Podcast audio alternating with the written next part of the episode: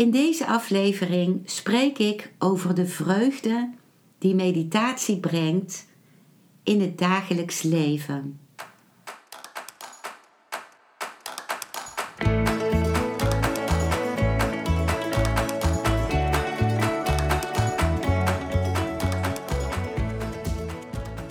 Welkom bij een nieuwe aflevering van Modita's podcast Van Pijn naar Zijn.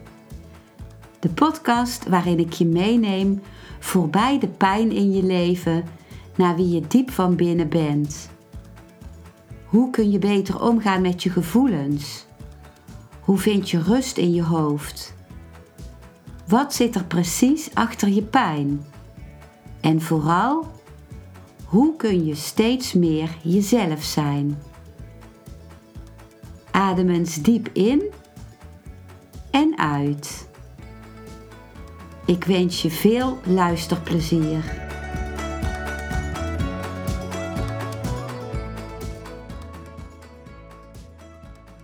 Ik begin deze aflevering met woorden die ik ook gesproken heb in het YouTube-filmpje met dezelfde titel als deze podcastaflevering. Mijn YouTube-kanaal heet Modita van Summeren. Voor meditatie hoef je in feite geen aparte tijd uit te trekken.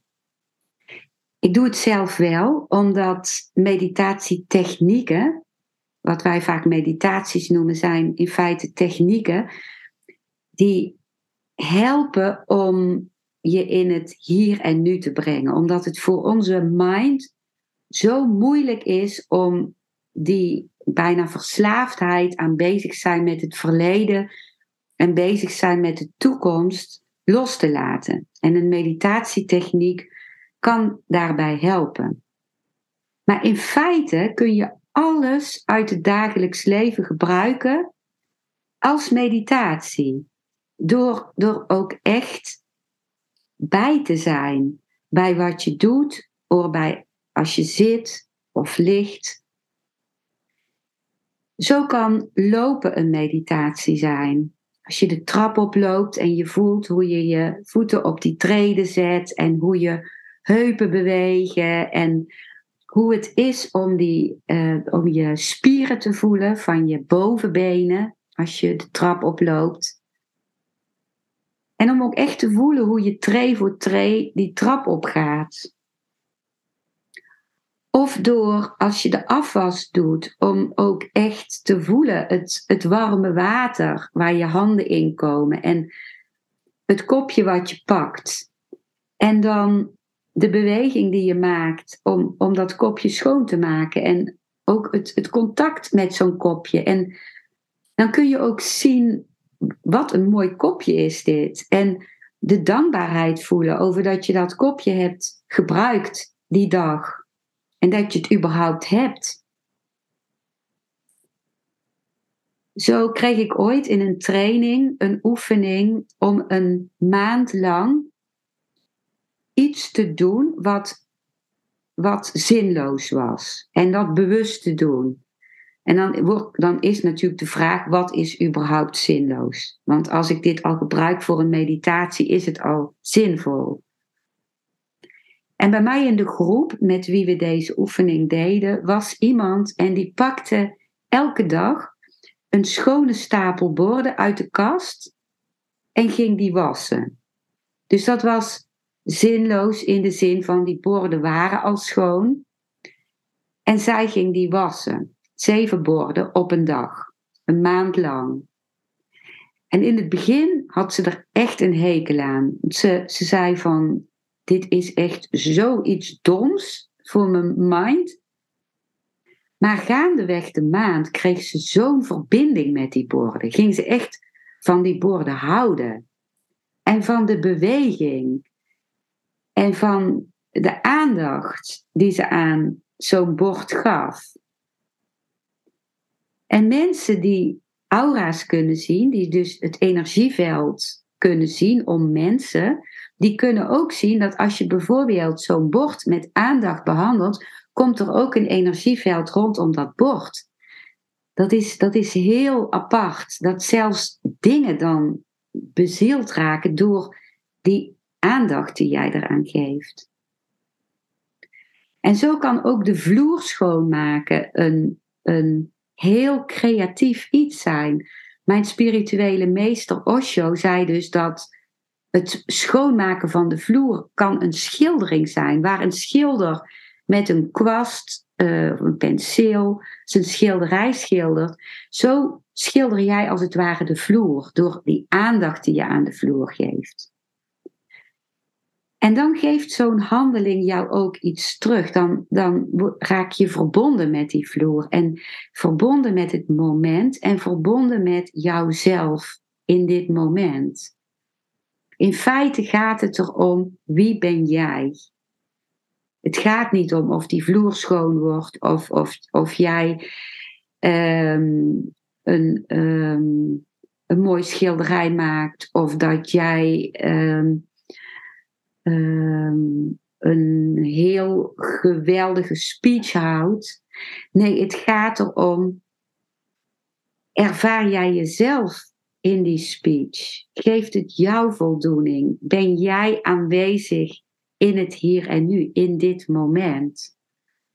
Is dat wat je vertelt iets wat je moet doen of af moet raffelen van jezelf of waar je punten mee wil scoren? Of is het iets waar, waarbij je in contact bent met jezelf, met degene die luistert, met uh, jouw bewustzijn dat je aan het spreken bent?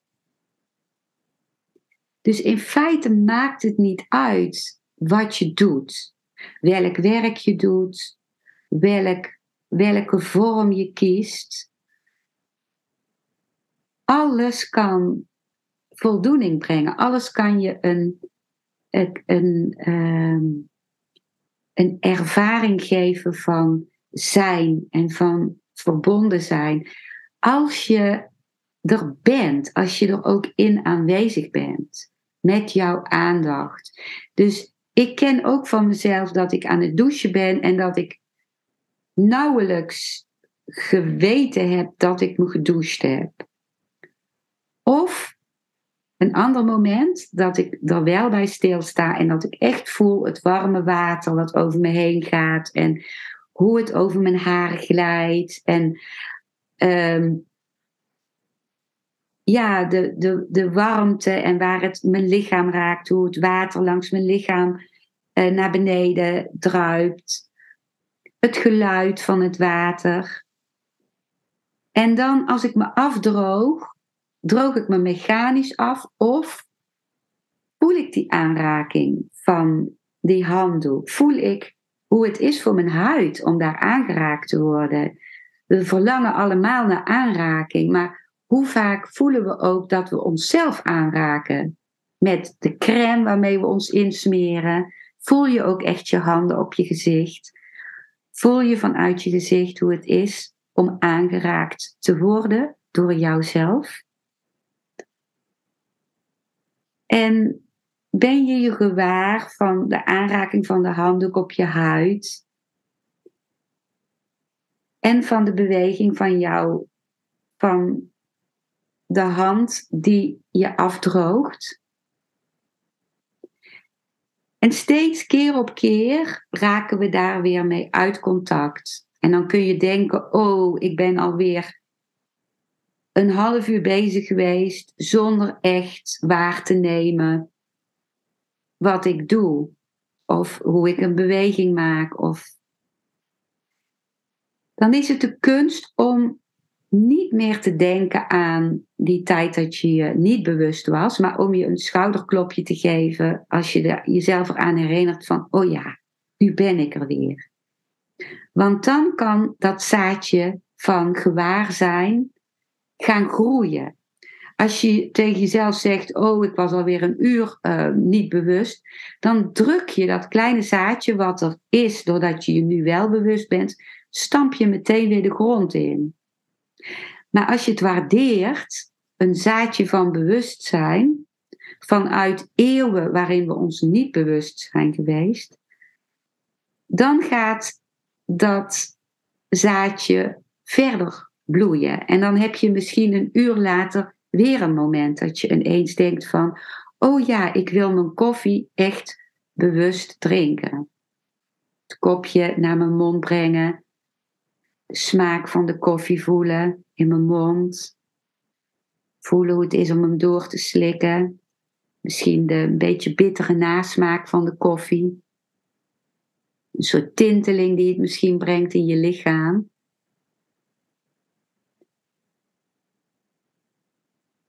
Ik ben benieuwd met, naar jouw ervaring hiermee. Eerste boek wat ik van Osho las, daarin schreef hij of sprak hij de woorden: Meditatie is 33.000 keer per dag terugkomen naar het nu. En daaruit voelde ik dat dit ook de weg is gegaan die hij gegaan is. En die uiteindelijk tot zijn verlichting heeft geleid. Maar het is de kunst om verlichting niet als een doel te maken, want dan ben je weer op weg naar iets. Het gaat om nu. Meditatie is voor mij vreugde in het dagelijks leven.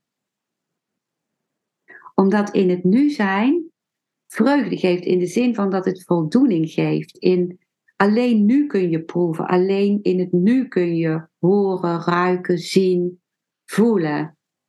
En met vreugde bedoel ik ook, dat kan ook zijn uh, het voelen van, van verdriet of van frustratie. Ook als je daarbij bent, is het een gevoel van echt leven. Het gaat om aanwezig zijn. Ik herinner me het verhaal wat de Oosterse mysticus Osho eens vertelde. En dat ging over een vrouw die een jongen van een jaar of uh, tien tegenkwam.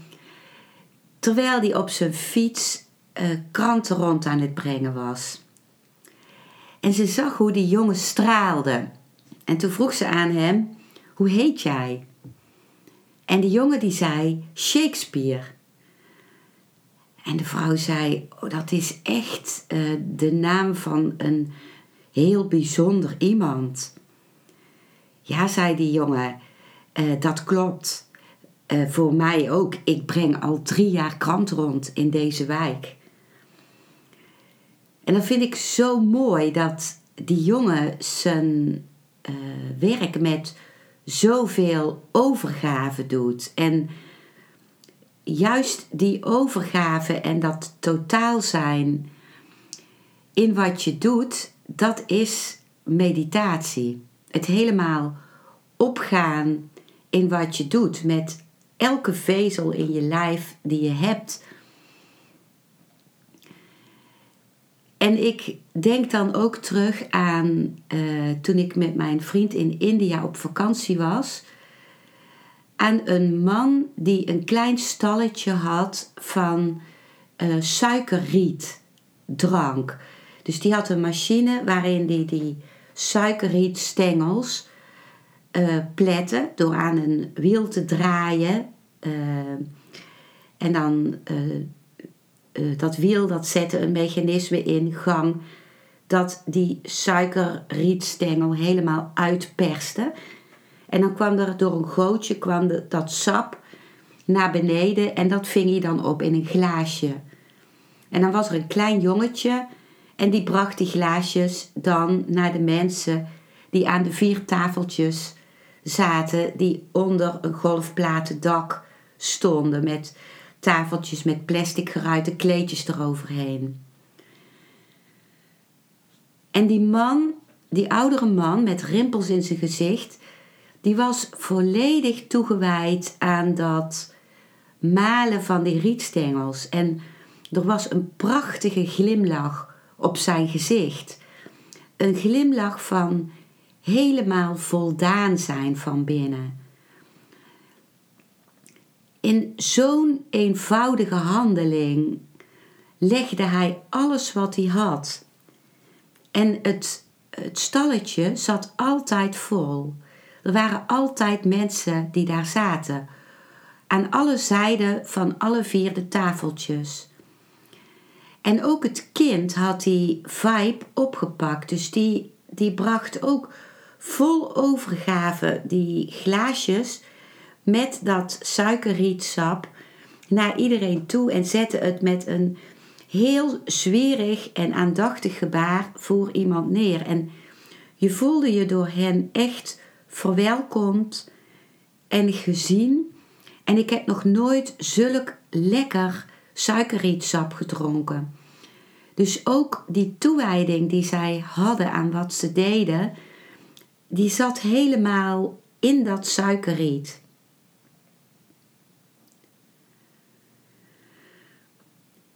Toen ik de gestalttherapieopleiding ging doen, had ik vooraf een interview met mijn opleider.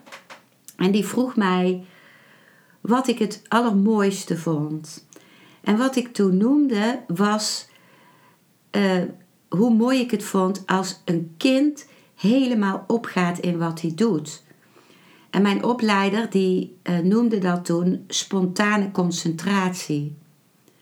En dat was wat mij uh, toen al aantrok. Toen was ik nog niet bezig met uh, meditatie en met. was ook Osho nog niet mijn spirituele meester. Maar het was al iets waar ik enorm naar verlangde, ook zelf. Naar dat helemaal zijn met waar je bent en zijn in wat je doet en ook zijn in wat je niet doet. En wij zijn heel vaak bezig met resultaten. Dat is zo door de opvoeding en door de maatschappij gekomen. De maatschappij die, die uh, denkt goed te kunnen draaien als iedereen op een doel is gericht. En die wil efficiënte wezens in de maatschappij hebben. En daardoor zijn we ons af gaan vragen van, als we iets doen, vaak van, oh, wat voor doel dient het? En dan is het bezig zijn met de handeling zelf en met, ook met het verbonden zijn met jezelf, is dan vaak heel ver naar de achtergrond geschoven. En als Osho het heeft over totaliteit, dan geeft hij ook het voorbeeld vaak van het bouwen van een zandkasteel. Als je mensen een zandkasteel ziet bouwen als de vloed opkomt, dan zijn ze daar helemaal in bij betrokken. Dan is het, de strijd uh, tegen de zee en tegelijkertijd een hele speelse strijd, want je weet dat uiteindelijk de zee het zal gaan winnen en het zandkasteel weer tot zich zal nemen. Maar het is een hele vrolijke bezigheid en het is ook uh, een zo kostbaar iets dat zo'n zandkasteel zo mooi mogelijk wordt gemaakt en hoog en met poortjes en met, met grachten eromheen en met muren die het beschermen. En dan verdwijnt dat zandkasteel ook weer. Dus die vreugde, die is helemaal niet gekoppeld aan of dat zandkasteel nu zal blijven of weer zal gaan. En het is, het is, het is des te kostbaarder, dat zandkasteel, dat het even bestaan heeft, los van dat het zou moeten blijven. Wat ik voor mezelf ook heel kostbaar vind, is om op één plekje in de natuur te gaan zitten en daar te blijven zitten en aanwezig te blijven met mijn aandacht. En dan vind ik het zo mooi dat ik uh, steeds meer verbinding krijg met die plek en ook met mezelf als onderdeel van die plek. En ik ga steeds meer zien, kleine kevertjes of een, uh, hoe twee bloemen elkaar steunen en dankzij elkaar omhoog kunnen blijven staan. Of hoe um, een bij naar de bloem komt en daar honing uithaalt. En zo vol overgave daarmee bezig is. De geluiden die ik hoor. En wat, wat ik ook een tijd fijn heb gevonden is om dan te, uh, te tekenen wat ik zag met kleurpotloden. En dan ging het helemaal niet om het resultaat van die tekening. Ik wilde dan niet alles zo waarheidsgetrouw mogelijk op mijn papier hebben. Maar juist het tekenen ook verbond mij dan met zo'n bloem of met zo'n grasprietje of met zo'n bij of een vlinder. En dat was ook wat ik ervoer in de schildersgroep, ehm, de, eh, de schilderen als therapiegroep van de Japanse Mira Hashimoto. Daarin ervoer ik hoeveel meer contact schilderen mij gaf met de natuur, met alles om me heen en met mezelf. Omdat ik echt keek en uh, al kijkend ook de bewegingen volgde die uit mijn lichaam voortkwamen. Dus ook vanuit mijn lichaamsbewegingen. Als ik bijvoorbeeld een boom of een boomtak die een bepaalde richting opging schilderde, dan was ik verbonden. En die verbondenheid die werd steeds groter. Ik, ik ging ook kleuren steeds mooier zien. Dus alles waarbij we aandachtig zijn en gewaar zijn, is meditatie. En hiermee wilde ik deze aflevering eindigen. Dankjewel voor het luisteren naar deze aflevering. Ik hoop dat hij je een nieuw inzicht of perspectief heeft gegeven. Ik hou van interactie, dus als je iets wilt delen, stuur me dan een mailtje op info@genietenvanmeditatie.nl. Ik geef je dan altijd antwoord. Ik wens jou dat je vreugde in het dagelijks leven zult ervaren en innerlijke rust. En dat je steeds meer je pijn zult kunnen omvormen in zijn. Je kunt de afleveringen van deze podcast volgen via Spotify, Google Podcast, Apple Podcast en Podbean door op de volg- of abonneerknop te klikken. Als je luistert via de Apple Podcast, dat kan alleen als je een iPhone hebt, heb je een extra voordeel. Omdat als je op de knop abonneren klikt, je steeds een berichtje op je mobiele telefoon ontvangt als er weer een volgende aflevering van mijn podcast verschijnt. Je bent van harte welkom bij die volgende aflevering.